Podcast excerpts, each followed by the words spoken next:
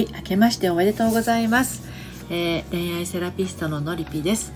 えー、今年もどうぞよろしくお願いいたします。新年どんな風にあなたはお迎えになっていらっしゃるでしょうか、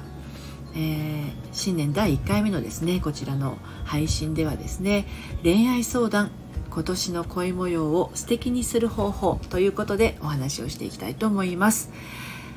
えーとですね恋模様を素敵にする方法なんですけれどこれってうんと相手によってつまり相手次第であの恋模様が変わるという考え方ではなくてどうかですね今年は、えーと、あなた主導で恋模様を自分が作るぐらいの気持ちで過ごしていっていただけたらなと思います。あのどうしてもですね相手の気持ちをこう優先するという意味で、えー、彼氏の、えー、考えていることだとかあとは旦那さんが考えていることをついこう優先してしまうという方多いと思うんですよ。で思っているよりあのあなたが思っているよりずっと相手のそのね彼とか旦那さんがあなたのことに気づいているかって言ったらそんなこともなくてはいですのでもうここは本当に本当に基本に立ち返ってですね自分を優先して自分を大事にしているとあの自分のことを大事にしてくれる人が周りに揃ってきます。はい。これ本当にそうなんですよ。自分が自分にこう意地悪なことをしているとね周りにも自分に意地悪なことをする人が 並んじゃうんですよ。うん、なので、まあのまあ、本当にいつもこうのりび塾でも言ってますし多分これから1月に始まるオンラインサロンでも私は言い続けるんだろうと思うんですけれどあの今年その恋模様を素敵にしたいのであればですね自分ファーストで過ごしてみてください。あのそんなことしたら自堕落な人間になっちゃうかもとか思う方いらっしゃるかもしれないんですけど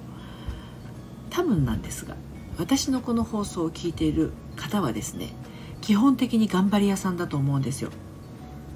頑張り屋さんだししっかりしている人だと思います。基本的にね。であの長女の方が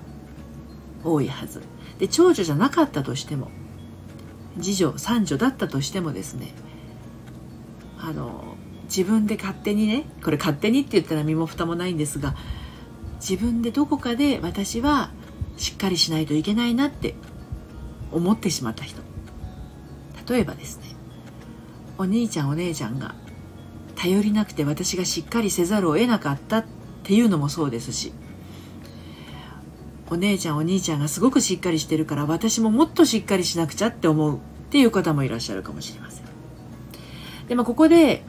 お兄ちゃんお姉ちゃんがそうだからでも私は何だろうな自由気ままに楽しくやろっとみたいなねそういうあの次女三女だったらねそうそう悩まないんですけどあのしっかりしている人っていうのはついこう自分を責めがちなところがあるんですよね。はい、なので、えっ、ー、と彼氏や旦那さんにこうね、今まで優先していたっていうこと優先できるっていうことはですよもともとあなたの素質がしっかりしている人ということになります。はい、